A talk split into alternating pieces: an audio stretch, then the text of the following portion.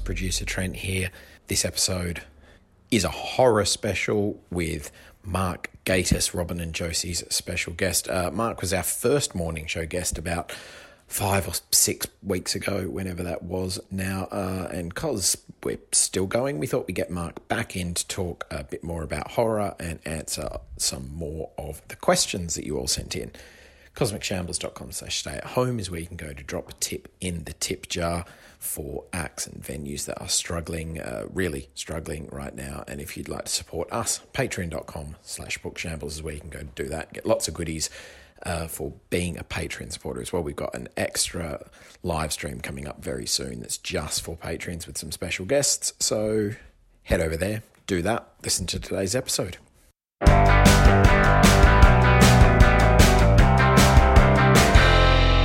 Good morning. Welcome to Shambles Stay at Home Festival, week 6. We weren't certain there'd be a week 6. There is a week 6.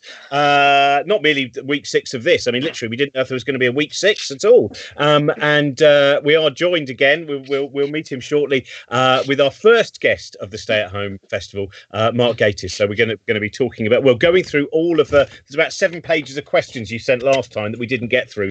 And so we're going to be going through that. I'll tell you a couple of things that are coming up, which is tomorrow we've got Dr. Carl on the show. So if you have any science questions you'd like to ask him. And good morning, Josie. Good morning. The tones of my daughter crying and calling for mummy. So it's a beautiful day here in East London. How are you? This is the nice for you. This is a break for your partner, Johnny. This is a constant reminder that you are the loved, not him. So there's 2 very different things going on here. She's having a very big phase of that, and it is absolutely punishing for him. So basically anything he tries to do, she's like, no, mummy, do this. How dare you? Can't say I'm enjoying it. It is. So I was going to quickly mention we've got, as people know who regularly watch this, we have a tip jar at the bottom, and what we're aiming to do is get as much money together as possible to work as a resource for people who work in the arts industries and for art centres as well. A lot of, in fact, this is the week. I don't know if you've noticed it, Josie. It was last week that I've really noticed now as things start to fracture and crack. I think both human beings. I've noticed a lot more in the last week. People now watching their kind of their messages on social media, that people feel a little bit fragmenting. And I think also things like a lot of industries and a lot of areas, people are going, oh, right, this is going to be really hard to hold it together.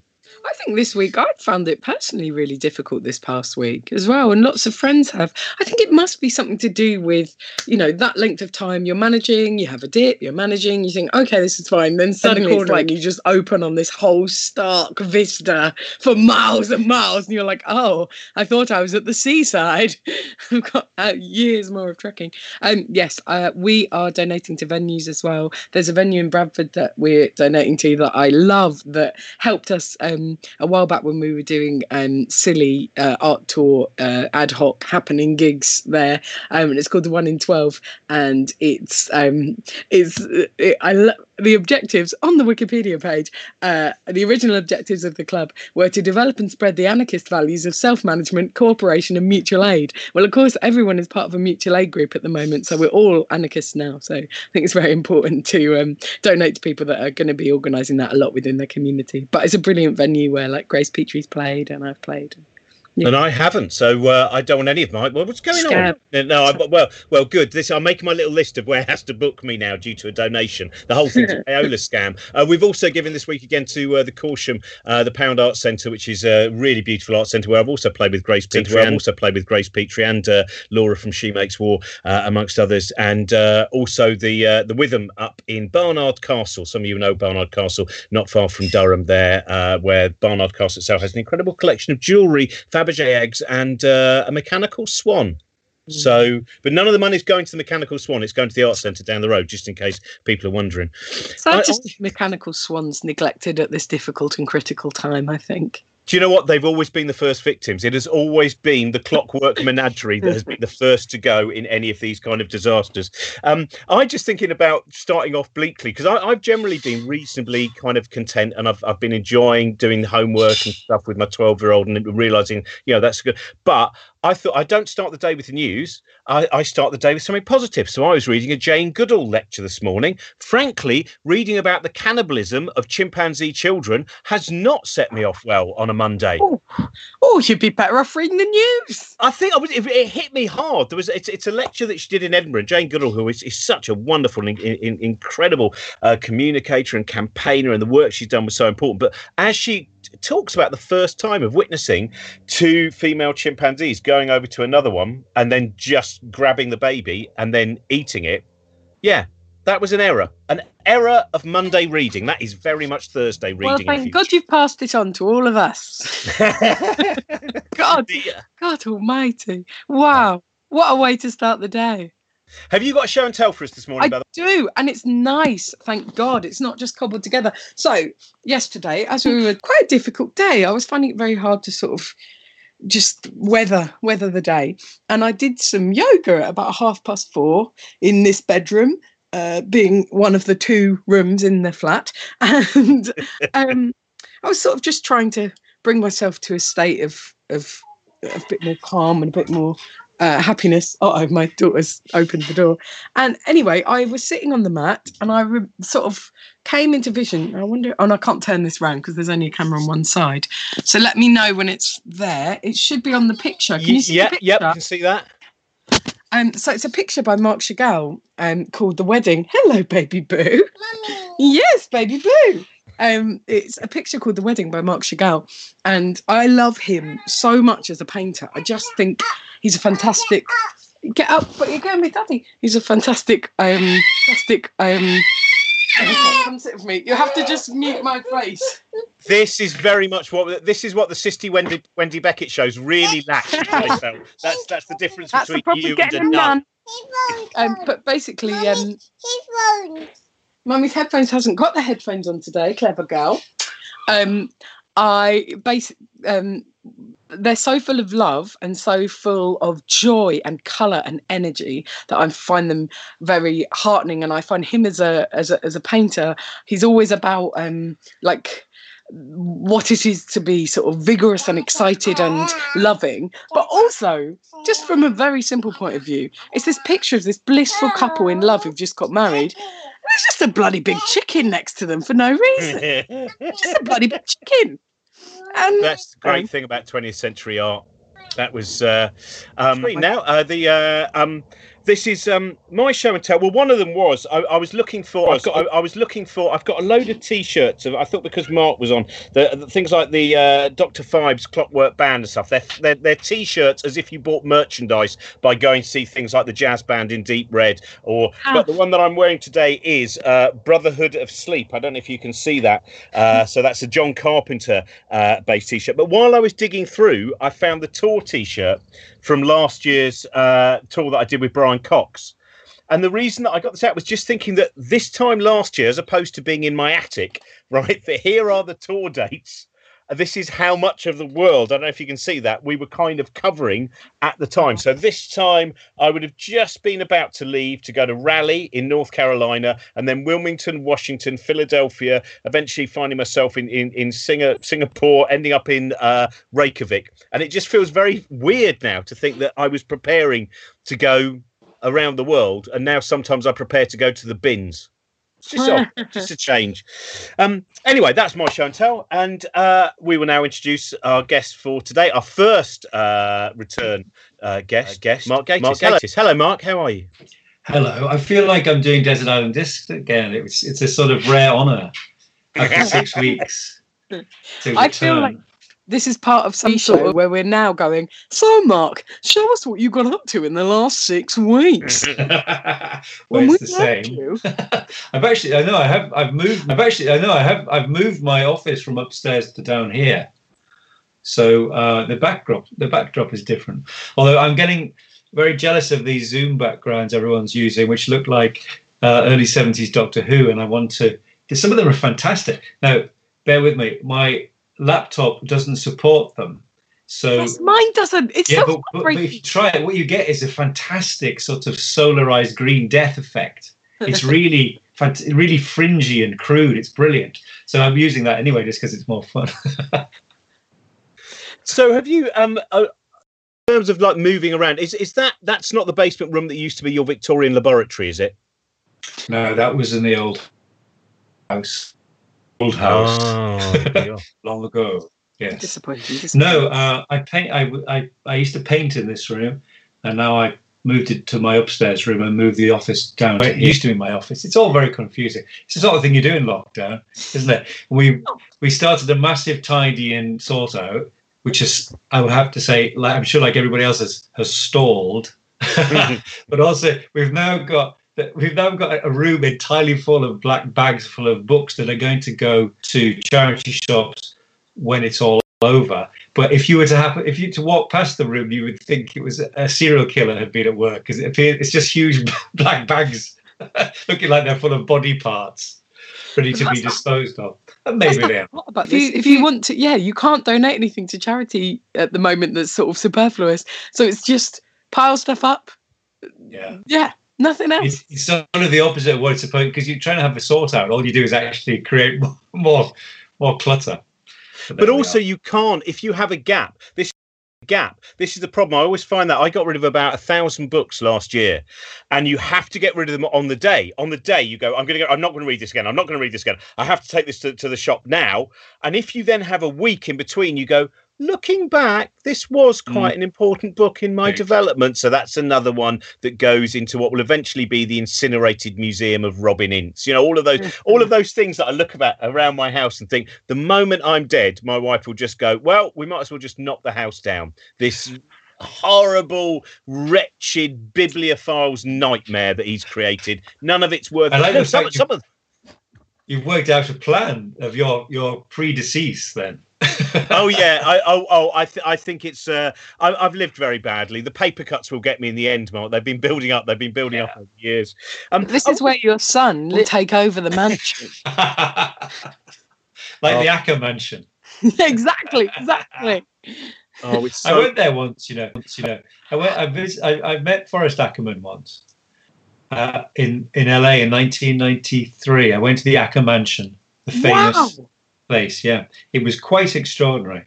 Did you walk round? Yeah. I mean, there are things in there. I mean, they've all been dispersed to the four winds now, but there were things in there that needed to be in the Smithsonian. He had original Willis O'Brien armatures from The Lost World and Kong and things like that. And I don't know where they've gone. I mean, they must have gone somewhere. But it was quite extraordinary. I mean, he's like the original fan, isn't he? And he showed me, he had letters he'd written to Carl Lemley in the 30s saying, really enjoyed your recent feature, The Mummy. Will there be another? Things like that? You can't actually conceive that there was such a thing. But there they were. Maybe another? Yeah. Yes, we can tell you The Mummy's hand is in pre-production. Well, that is your history of horror show, the first three-parter. I mean, that I kept thinking when I was watching it, when you were going to see some of these people legendary, you know, for us, they were images that we had on the inside books, perhaps the postcards or things we'd cut out from magazines and put on our wall. And you're now meeting these people, and they're in the 90s. Or how did you approach? I mean, was it afterwards that you'd suddenly go, oh my God, this person who was such an influence on the development of your art you've just met, or are you sitting there all the time thinking, well, I really, if I screw this up, don't screw this up. I've been waiting for 40 years for this. I'd be a bit of both, really. The strange thing was, I suppose, that series, which is 10 years old now, it was the last chat. It was very well timed. You know, by the time it was transmitted, 3 of them had died. That's how close it was. But, you know, I often think about... the wonderful Kevin Brownlow series Hollywood, which, if you remember that, with James Mason, it's utterly amazing, and it's all on YouTube apart from one episode, which I think they had to take off for copyright reasons. So you can't have the whole thing. Anyway, it's utterly brilliant. It's about the development of silent movies, and even in 1980 when it was on, my jaw dropped. The fact that he was just popping round to interview Ruben Mamoulian, King Vidor, and Gloria Swanson, and it's absolutely inconceivable. So I went to America first time, 1993, and I tried to interview Gloria Stuart because she was in The Old Dark House and The Invisible Man, and the James Whale film called The Kiss Before the Mirror. And I spoke to her on the phone, and I remember we parked the car outside her house, and there was a little green gate in this wall, and I'd spoken to her, and I was hoping to sort of doorstep her, I suppose. Eventually, she consented to speak on the phone, but she said, "I'm too old, honey. Nobody wants to see me anymore." All these things. This was 4 years before Titanic, and then 20 years later, nearly 20 years later, more than 20 years later, I went through that green door and actually interviewed her for the series. And I remember that was the moment that it really hit me. I thought that was a sense of my own personal history as well, that it, you know, taken all that time. And she was amazing. She was 100, and her recall of the 30s and founding the Screen Actors Guild with Boris Karloff, it was incredible. But the funniest part was, bless her, she was amazing. Just as a sort of courtesy, and I thought, we might as well get this on tape for all time. And as we were leaving, effectively, I said, "Could you just tell us briefly how you got the part in Titanic?" And she sort of sat back and closed her eyes and said, "Mr. James Cameron called me." 45 minutes later, we left the house. Because she had a lot to say about that, and we were literally packing up. We had to sit back down again and listen to it. But it was a wonderful experience all round. It was meeting those legendary people, and also just, you know, I suppose touching on all those things, and it completely reinvigorated my love of horror movies. Which, yeah, as an obsessed child, I knew so much and everything about. I just didn't. It had just like all kinds of childhood interests, it had just sort of faded away. I still went to the pictures to see the odd horror film, but diving back into it, and then discovering all kinds of ones I never knew about, or like the Mario Bava films, which, as you say, we'd only ever really seen, apart from the odd one, as gigantic color stills in Alan Frank books, and suddenly. They were, I mean, life-changing, those movies, because I liked them an awful lot more than some of my earlier favourites, really. It was wonderful, yeah. Oh, I knew it! Sorry, I just had to grab Monsters and Vampires, because I knew that was nearby. My son, we made him on New Year's Eve watch The Old Dark House, and it stands up brilliantly. It is. I mean, I don't know if it was your first. You'd written some Doctor Who novels, hadn't you, before the James Whale book that you wrote? Yes. But that James Whale book, which I think is a brilliant book, by the way. It's both your book and Jeremy Dyson's book on supernatural horror as well. Oh yeah, Bright Darkness. Yeah. That's fantastic. But that's an interesting thing where you suddenly return to, because I found that it's only in the last 10 years that I started digging around and finding. I was showing you this beforehand. I remembered where, you know, House of Hammer magazine, which meant so much to me. For those of you who don't know, it was it used to have this rather wonderful. It would have comic strip adaptations of Hammer movies. Love it. And of course, I don't know if you had the same thing, Mark, which was I would read those and then wait, and then eventually there'd be a horror double bill, and Captain Kronos Vampire Hunter would be on. And of course, I hadn't realised that the special effects in the comic strip were far better than the special effects which are possible with the low budget of it. I mean, I still like Captain Kronos, but it was going at that as your introduction to horror was such an incredible thing. And I think in the last 10 years, I've realised how important it was as well. It's a very familiar story. A lot of people have that with the Doctor Who novelisations. If they read the book first and then eventually saw the TV version, it wasn't as good. But that's the power of comics and the printed word, isn't it? The strange thing about House of Hammer was, I'll boil this story down, but like you, I mean, it was the most incredibly exciting thing to find in W.H. Smith's, and then I had this very brief period where I had my own version of the sort of the Hays Code. My parents went to a parents' evening, and all my sort of essays and stories were horror stories, all of them. Huh. And they just, I've still got my school report from Mr. Todd that said... Sweeney Todd, yes. It gave me I got an A+, and it said, out something like Amazing Imagination, even if they do resemble scripts for Hammer films. I've still got that. And but my parents came back and they basically banned me from watching horror movies. They'd had enough. And by horrific coincidence, that night was a Friday night, parents, teachers, and Revenge of Frankenstein was on, a very rare Hammer film, still a rarity, really, and in those days, inconceivably rare, I'd never seen it. And I was sent to bed early crying because they banned me. And I remember hearing my parents' door close, and I sort of looked at my watch, and it was about, you know, actually about 25 past 10.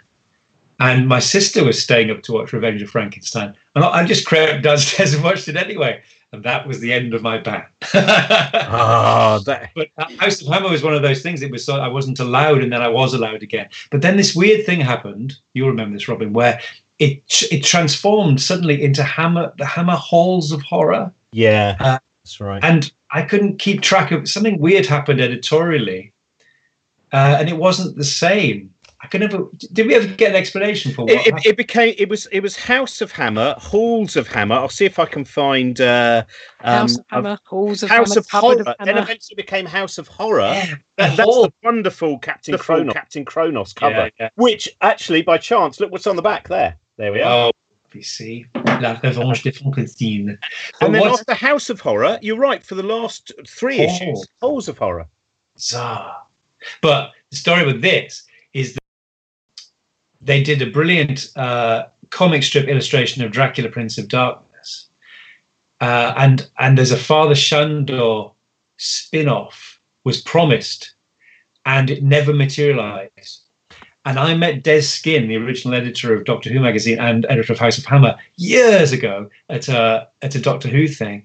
And I said, whatever happened to that Father Shandor spin-off? And he said, oh, it did appear, but it was in somewhere else. And it was like a strange... It was literally like, we've all got versions of this where you know, there's a question that bugs you when you're 13. Like, what are the lyrics to this song?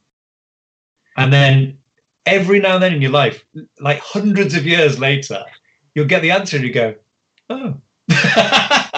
And if you could, all you need to do is give that information to your younger self, and it would have meant the world. But now it's just kind of go, oh, I see. It was really strange. And I thought a little door had closed on a fragment of my childhood, because he explained what had happened to the Father Shandor spin-off. Anyway, this means nothing. So you don't want me to lend you. I've got those copies of Warrior magazine. Is that where it's in Warrior? It was Warrior magazine, which was also where Alan Moore's V for Vendetta began, Laser, Razor, and Press Button, and all manner of things. If you were, by the way, I feel that the first one of these we did was very broad, and I'm glad we've managed to narrow it down a little bit more niche. Finally, it's a joy to see one issue of one particular magazine. But it was those things. You're right. One of the saddest things, I think, is when you have to remind yourself sometimes when you're working with someone who, when you were 10, you could not have imagined what it would be like. You know, and I sometimes, you know, and I have to kind of just sit and go, don't forget the wonder and the joy of this, of the fact that 10-year-old me would not have, you know, when I was doing, whenever I've done stuff with things like the goodies, you know, and I go, remember 10-year-old you. Remember somewhere there's a bundle of neurons that are still 10-year-old you, and don't let that bit of it die, because you'll find that it's most of your neurons, isn't it? Like mine. That's the truth. Yeah, I was going to say my problem is that I'm still so there that when I got to interview Michael Palin, most of my questions were just, "You're very good, aren't you?" Yeah. I remember you telling me about that. You said, I don't know what happened there. But the joy of that is Michael Palin is the same with me. One of the few people I absolutely went to pieces when I first met. I couldn't quite believe it. And but he tells this brilliant story about he did a bit in The Magic Christian, that very strange 60s film. And Peter Sellers, of course, was in it. And he was such an obsessive Goon fan. And he was on the set at Pinewood or something, and he saw Sellers approaching, and his mind was racing. What am I going to say? What on earth do I say to Peter Sellers? What do I say to Peter Sellers? And he sort of came level with him, and he just went, "I know, Peter." That's all he could manage. But there is a thing, is that to some extent where it is better, even though we all want to meet our heroes, it is better that they always remain Not necessarily. I mean, I've been lucky that, and I know, Jyoti, you as well, all of us, I think we've met people who, fortunately, again, perhaps because we've got niche taste, perhaps it's not always really big showbiz taste, that they are, they you know, you go, this is wonderful, and you delight in it, and it turns out they are what you'd hoped. I think, you know, the higher up sometimes, the really big stars, then the disparity. But that's the problem, isn't it? Which is, once the person becomes a human, you've lost the magic when they are merely the cover star of halls of horror or whatever it might be. Yes, I guess so. But I mean, it's worth it, isn't it? If, unless they're terribly disappointing, which of course can happen. And it actually sort of destroys your childhood love of something, because you can't not unsee through a different kind of prism. But mostly, God, mostly people are lovely and humble and kind and nice. And I met Christopher Lee several times, and that was, you know, talking about you know, addressing your 8-year-old neurons. That was an extraordinary thing just to contemplate. And I found the last time I really spent any time with him was I commissioned a friend of mine to do a picture of him, and we had tea in the Cadogan Hotel, where Oscar Wilde was arrested, not on the same day, and which was just around the corner from where he lived in Chelsea, and near Sloane Square. And it was just amazing to spend that amount of time with him. And he was very, I realized that he was very, very grave, you know, and very sort of pompous, actually, of course. Everyone says that. But he was very silly. He had a very silly sense of humor. You know, all that stuff with Peter Cushing, where they did Sylvester and Tweety Pie together. And I thought, actually, if you approach him as a monolith, he reacts monolithically. And we fell into conversation about Sherlock Holmes, oddly enough. And of course, he famously was the only actor to have played Mycroft and Sherlock Holmes, and was very proud of that fact. And at that stage, which must have been about 2000 and 2001, he was planning to do a Harry Alan Towers Sherlock Holmes film. Harry Alan Towers was still alive and working, producer of the Fu Manchu movies. Malcolm McDowell was going to play Sherlock Holmes, and Christopher Lee was going to play Moriarty. And so he was going to do the triple, which is absolutely unprecedented. Obviously, he loved the idea of that. And I said, you'll be playing Mrs. Hudson next. And he said, what? And then he just turned and just sort of slyly grumbled, just went, more fun. And I treasure that moment, because he was like, you know, as I say, I think if people approached him in a particular way, he responded like that. And if you just got in the right way, you could have a really good laugh. He had fantastic stories. Do you know Prince Philip? The man is a boor. B-O-O-R. A boor.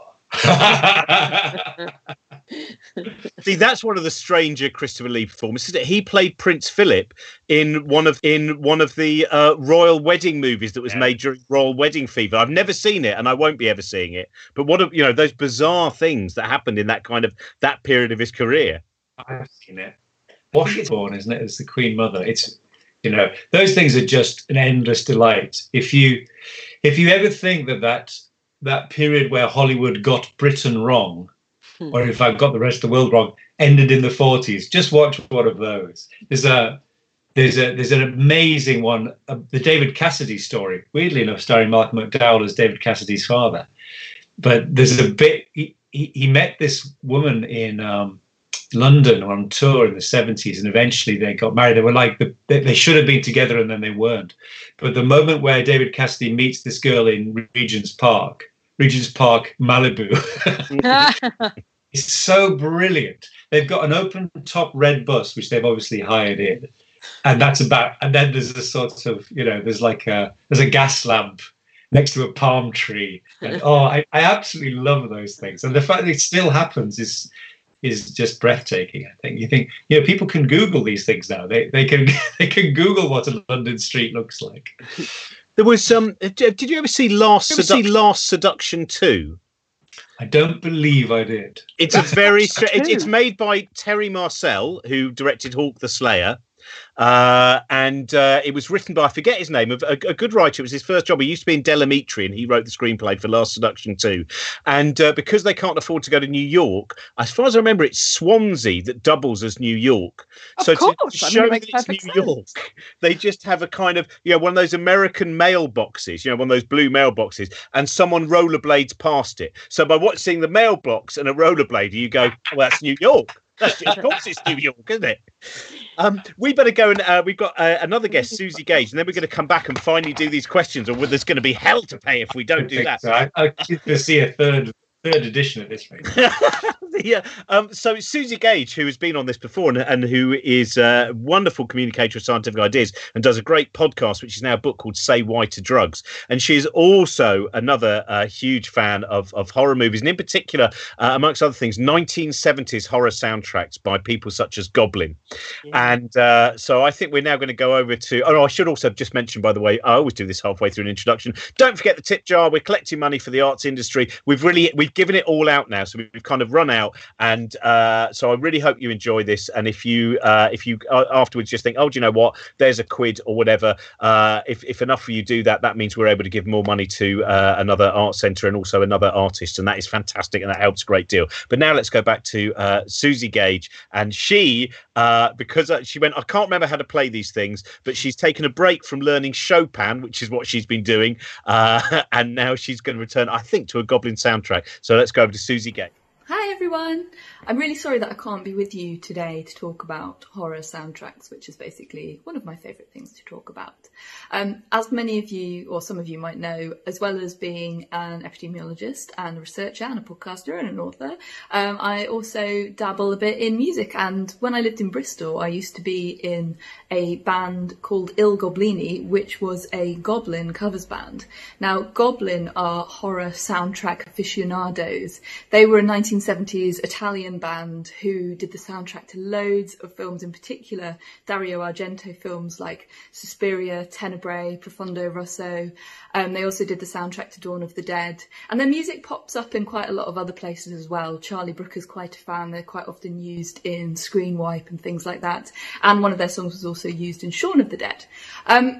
But the problem with Goblin is that, well, not the problem, but the problem for me trying to play these songs on the piano is that one of the things that's so great about Goblin is that it's really complicated sort of rhythms and melodies kind of interlocking, like the bass interlocks with the synths and the drums, and everything kind of fits together, but it's very hard to then get that across on solo piano. But one of my favourite directors is John Carpenter, and the music in his films I've always found really, really awesome, and he does quite a lot of it himself as well. So instead of playing you a Goblin song, I'm going to play you a John Carpenter song, and that's from possibly his most famous horror film, Halloween. So enjoy.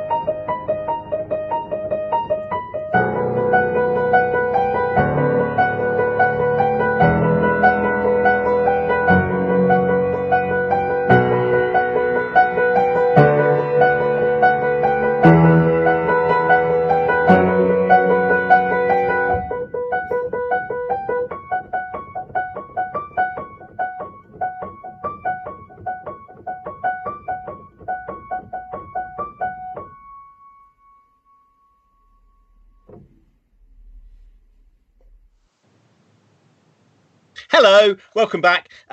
So thank you very much, Susie, for doing that. Susie is a huge fan. I was so annoyed. I was actually, not merely did I miss John Carpenter live, I when playing his soundtracks, I actually was even offered twice free tickets, and I was doing, I can't remember what gig that I had, which was immovable. Mark, did you go and see John Carpenter live? Didn't, I'm afraid, no. It's the same thing. I mean, you just, you miss them, don't you, and just go, oh, that's gone.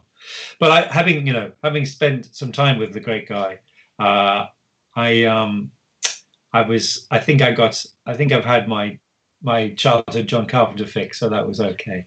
He's a dude. That's what he is. He's great.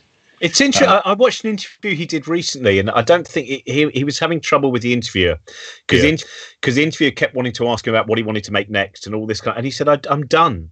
I'm done now. I've done it. It doesn't matter, and I don't want to keep talking about my work. I want to talk about other people's work." It was a lovely kind of gregarious nature about the excitement of what's being made, and not a bitter acceptance. Or it didn't come across. Just an acceptance of there's a body of work, and I forget in the 80s. How, Starman, Christine, Big Trouble in Little China, then off to the, They Live and Prince of Darkness. He was leaping around in so many different places, Escape from New York, the value of film, I think. I love that movie. I absolutely love it.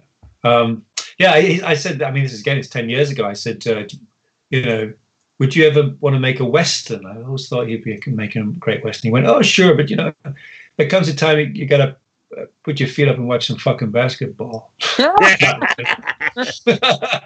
right. Well, I swore. So. No, I think it's the opposite of bitterness to be engaged in what's new and supportive of what's new. That's why someone like Barry Cryer is so brilliant. Isn't he? Barry, who is, I was listening to Radio 4 Extra yesterday and I was painting, and there was an old edition of I'm Sorry, I've Read That Again from '68, I think. And Barry's lineage goes way, way back, but he's always been so interested in. Of course, if you ask, he'll talk to you about writing gags for Frankie Howard or whatever. But he's really always interested in what's next, and it's an incredibly healthy attitude for anyone to have, because you stop being fossilized in your own little moment, and you're thinking, what it's what Olivier did with, Olivier's entire world was shaken and threatened by the arrival of John Osborne, and then within a couple of years, he'd asked Osborne to write a play for him, which became The Entertainer. And you think, well, that's the way to do it, isn't it? You take it, you meet it head on and go, well, what can we do together? What can you offer me? What can you do to save my career? That's all. That's very much the subtext of it. Yes, very much. I was just going to say that Barry Cryer is somebody who's always taken the time to get to know new comedians. And so most comedians who've done radio stuff will be like, oh, yes, I know him, even though I'm 30 and he's 80.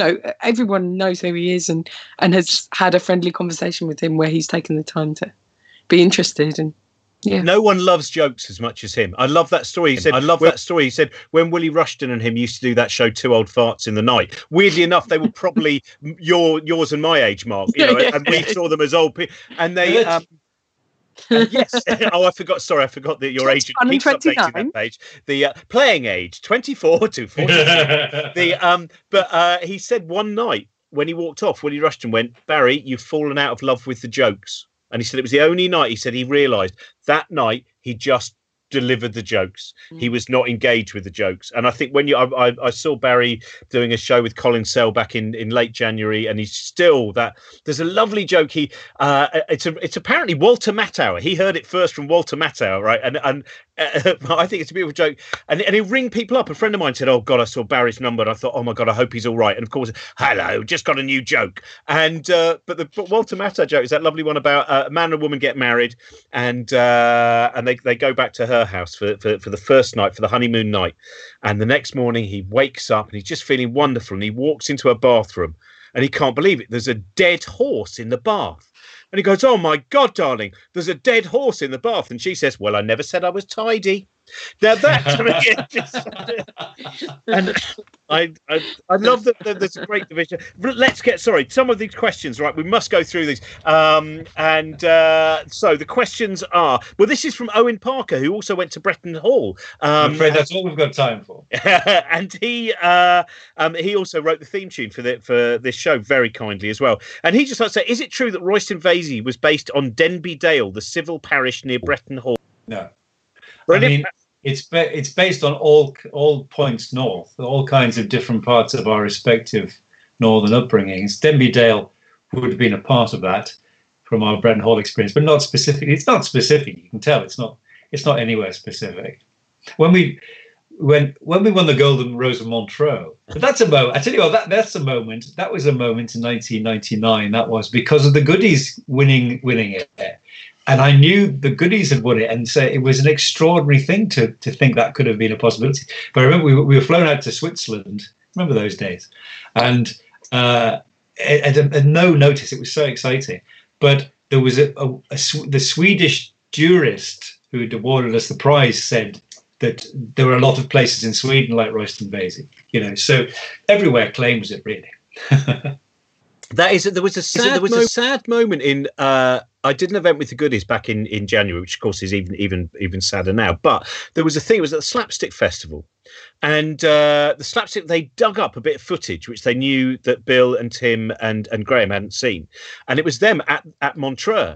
And it was them looking incredibly flamboyant. And, Bill looked exactly as you'd imagine. Bill looked like the kind of jazz rock musician. Tim looked wonderful. And we showed this bit of footage, and it had a terrible effect, because rather than them rejoice at seeing themselves in 1975, it brought a terrible air of melancholy. And it was one of those awful moments where, and I said to the organisers, I said, next time, never show that. But it was just this, and I saw them watch it going, look at us. Look at us! Look at the passing of time, and of course that now feels even, kind of stronger. Of course, with the sad death of Tim.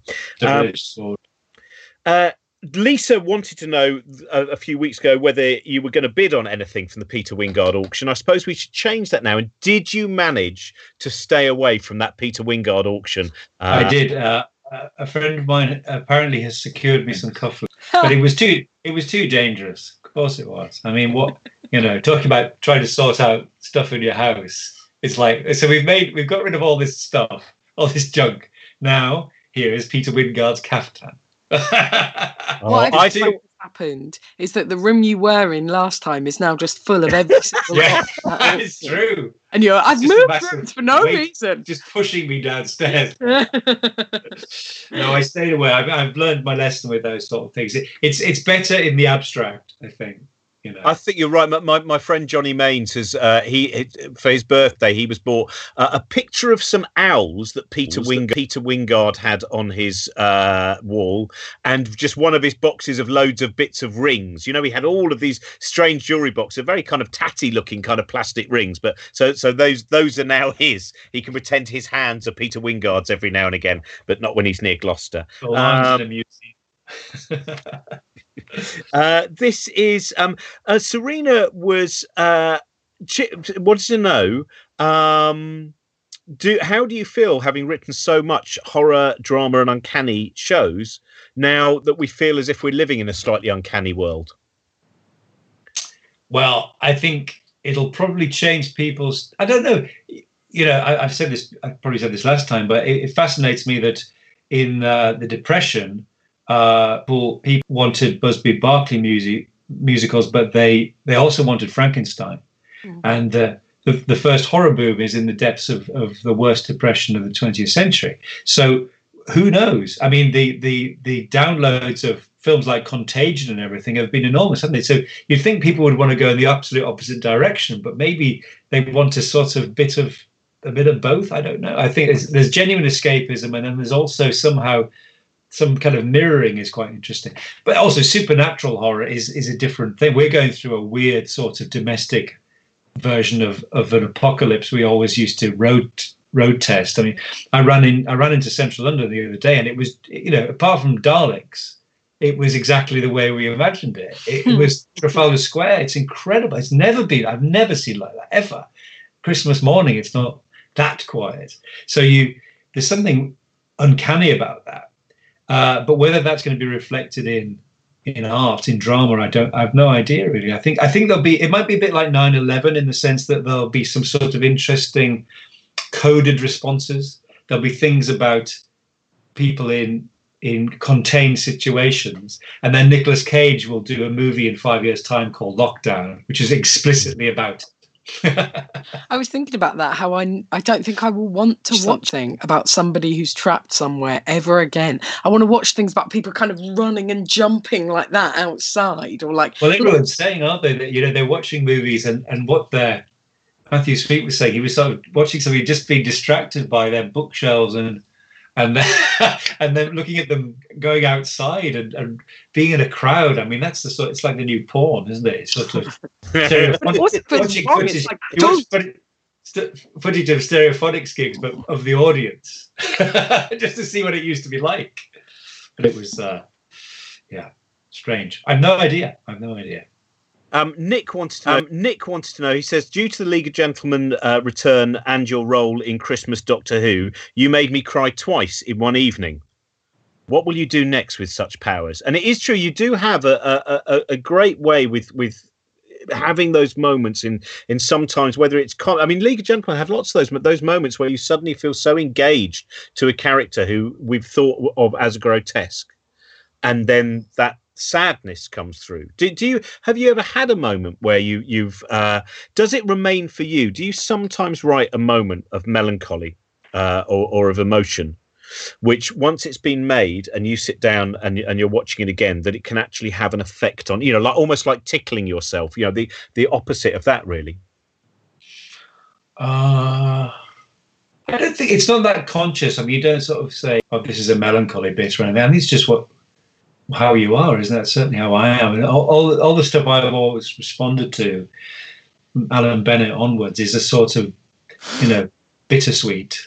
That's what I like in comedy, and all my favourite comedies are like that. There's amazing moments when you just suddenly realise you really care about Basil and Sybil and their terrible marriage, or, you know, that amazing episode of Steptoe, The Desperate Hours, with Leonard Rossiter, where two prisoners escape to the junkyard and realise they're better off inside, and I mean, they're just fabulous, and I think it's a cliche to say, but it's the root of all funny things like that, I think, and also just that, you know, my favourite bit in that Doctor Who, which I was very privileged to be in, Peter's regeneration story, but when the Doctor says you're clearly a captain from World War I, and he goes on to speak about the details, and then I say, what do you mean one?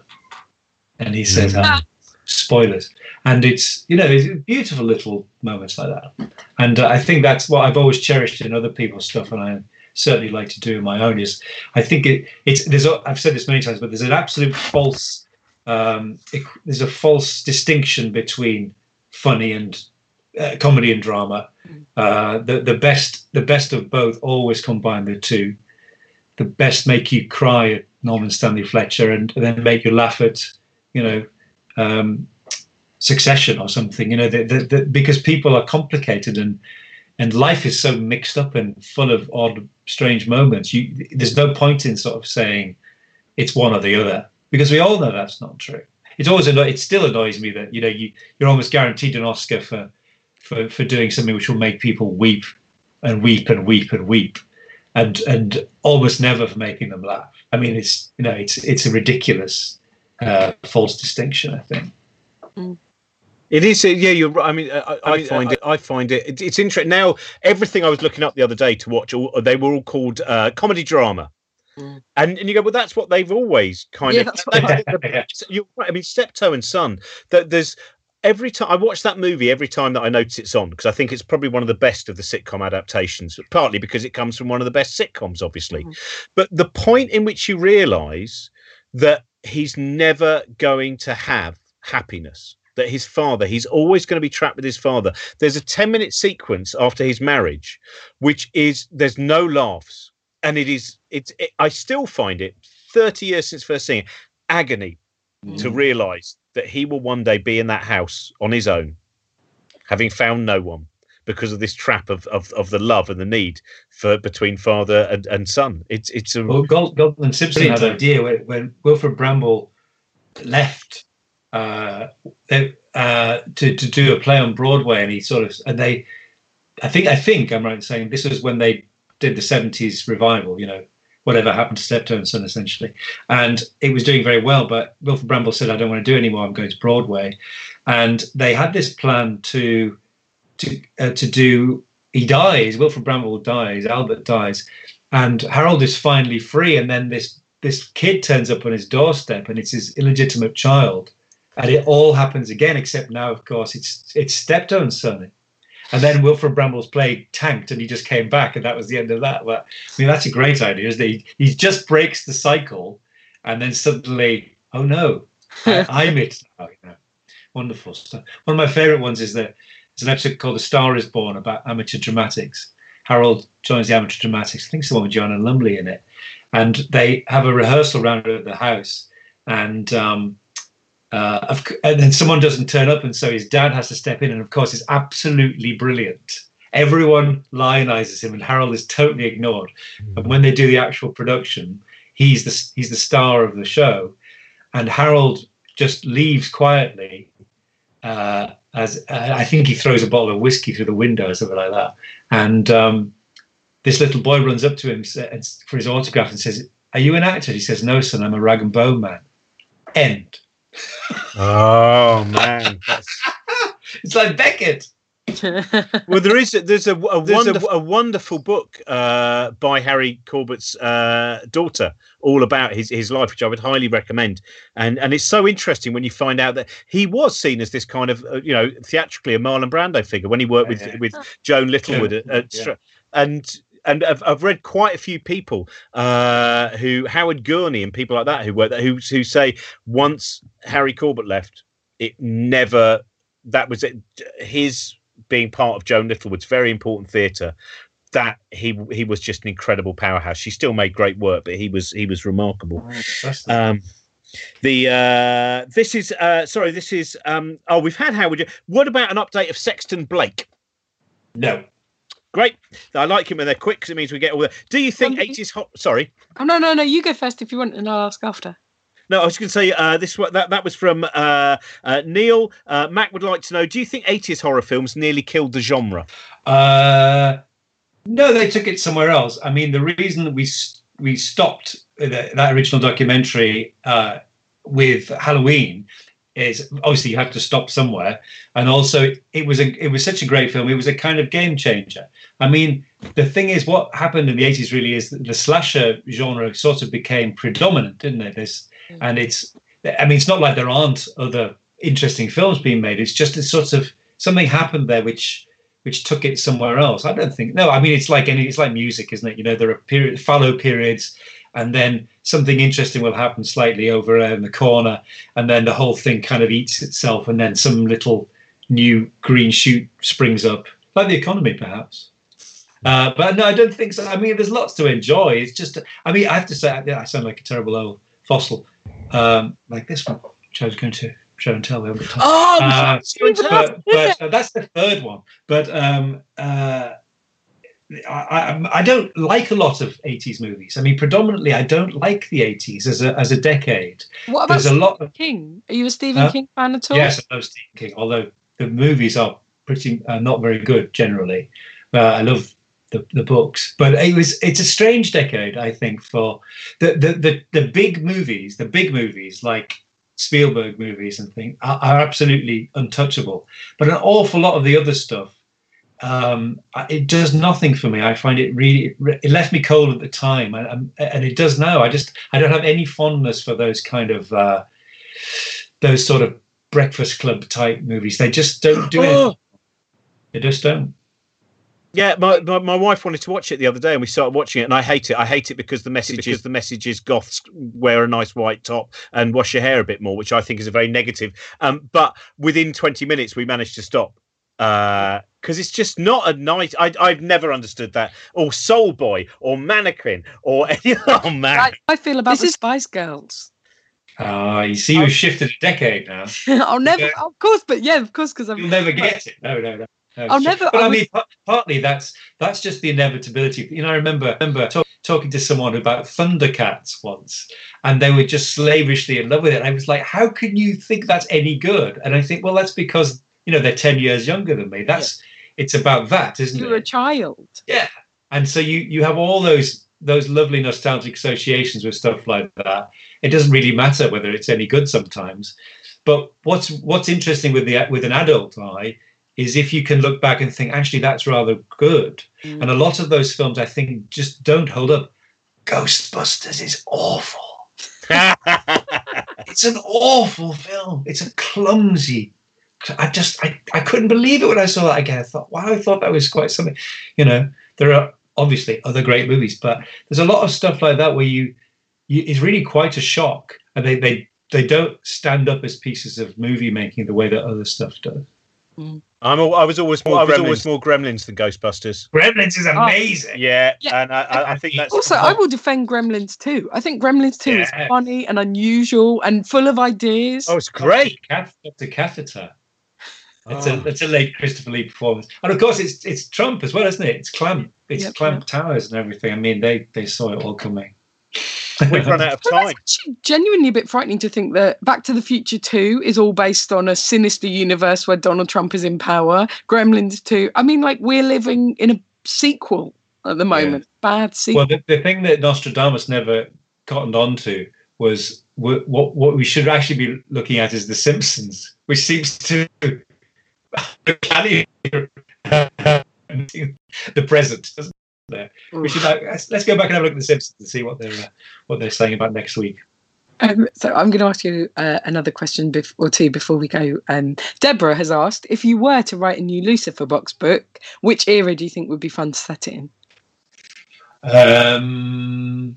I think because it was specifically Edwardian, the 20s and then the 50s. There's a sort of gap. There's a gap in the war, probably sort of 39, 45, something like that would be quite nice. I think it's unlikely, though. Thanks for asking. Olympia wants to know, did you have any inspirations you drew on for your interpretation of Harold in Boys in the Band, which they loved? Oh, thank you. Oh, my goodness. Well, actually, I mean, it's very hard to dislodge Leonard Frey from the original, but I suppose it certainly in terms of the look, it was Vincent Price's Butch in Theatre of Blood, the gay hairdresser, dishy hair. That was definitely in there, I suppose. Yes, you're going to draw from where you can. Yeah, that's never left me. That since I first saw it, that image of Coral Brown being electrocuted by Vincent Price with a bubble perm. That was quite something. I think that and the death of Meredith Meridew are my two. Meredith Meridew, this is your dish. Yeah. They just do that show. It's a great idea. Yeah, but without the dog murder. No, with the poodles, yeah. Thank you so much for joining us again. At the same time, 5 weeks? Yeah, probably. Who knows? Sorry, Mark. Who knows where we'll be by then? Will we still be here? Oh gosh! What's our backdrop going to be? In a basement this time. Yes. This time 5 weeks. I'm in the shelter. Well, you see, this is absolutely true. Last thing to say, our house does actually have a secret passage. What?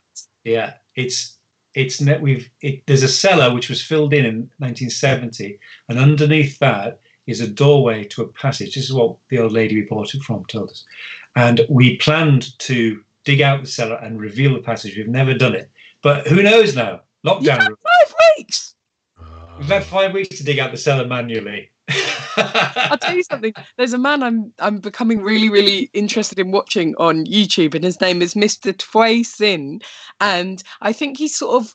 He could even be 60. He lives in Thailand. He's incredibly fit. What he does is he creates these things with a hoe. He goes out into sort of scrubland near where he lives, and he hoes out an underground chamber and creates these things. And the videos are called things like 60 days to create millionaire swimming pool underground beach house. And then he just whacks it out the ground, digs it out, digs a pool, goes to a nearby river. I've seen that. It's amazing. Yes. Yeah. You could be doing that.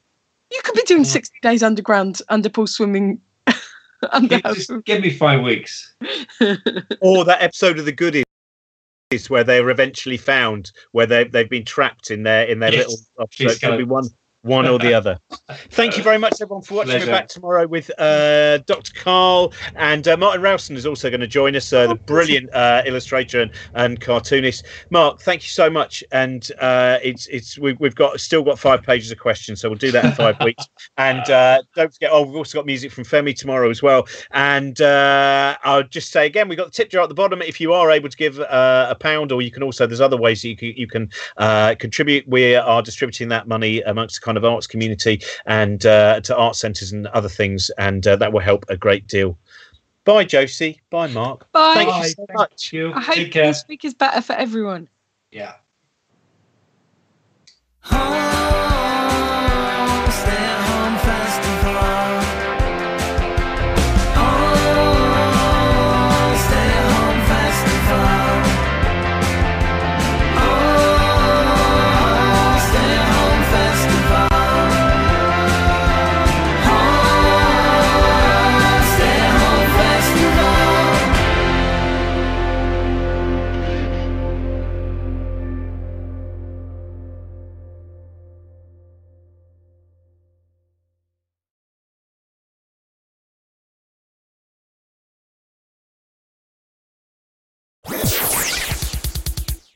Thank you very much for listening. Don't forget cosmicshambles.com/stay-at-home to catch up on all the previous episodes, find out who's coming up on upcoming episodes, and to leave a tip for acts and artists and venues who are hit hardest at the moment. And if you'd like to support us at the Cosmic Shambles Network, patreon.com/bookshambles.